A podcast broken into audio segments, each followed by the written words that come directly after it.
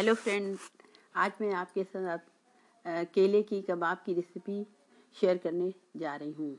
केले के कबाब बनाने के लिए केले का छिलका उतार के उसको बॉयल कर लें। बॉयल करने के बाद उसको मिक्स कर लें।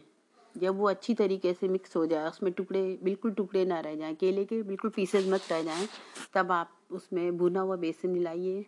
बेसन मिलाने के बाद उसमें हरा धनिया, हरी मिर्च जौ, चवत्री, लौंग, इलायची का पेस्ट और गरम मसाला डाल लीजिए। डाल के उसको बिल्कुल मिक्स कर दीजिए। मिक्स करने के बाद उसमें आप अगर आपको पसंद हो तो अंडा डाल सकती हैं। एक कच्चा अंडा डालिए। डालने के बाद उसको भी मिक्स कर लीजिए और छोटी छोटी टिक्कियाँ बना लीजिए।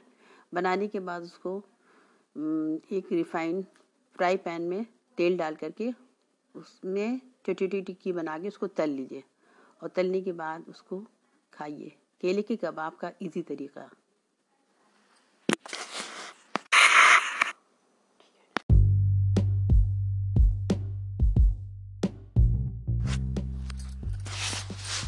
हेलो फ्रेंड्स आज मैं आपके साथ केले की कबाब की रेसिपी शेयर करने जा रही हूँ। केले के कबाब बनाने के लिए केले का छिलका उतार के उसको बॉयल कर लें। बॉयल करने के बाद उसको मिक्स कर लें। जब वो अच्छी तरीके से मिक्स हो जाए, उसमें टुकड़े, बिल्कुल टुकड़े ना रह जाएँ, केले के बिल्कुल पीसेज मत रह जाएँ, तब आप उसमें भुना हुआ बेसन मिलाइए। बेसन मिलाने के बाद उसमें हरा धनिया, हरी मिर्च जौ चवत्री लौंग, इलायची का पेस्ट और गरम मसाला डाल लीजिए। डाल के उसको बिल्कुल मिक्स कर दिए।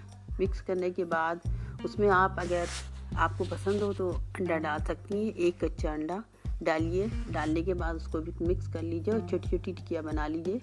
बनाने के बाद उसको एक रिफाइंड फ्राई पैन में तेल डाल करके उसमें छोटी छोटी टिक्की बना के उसको तल लीजिए और तलने के बाद उसको खाइए।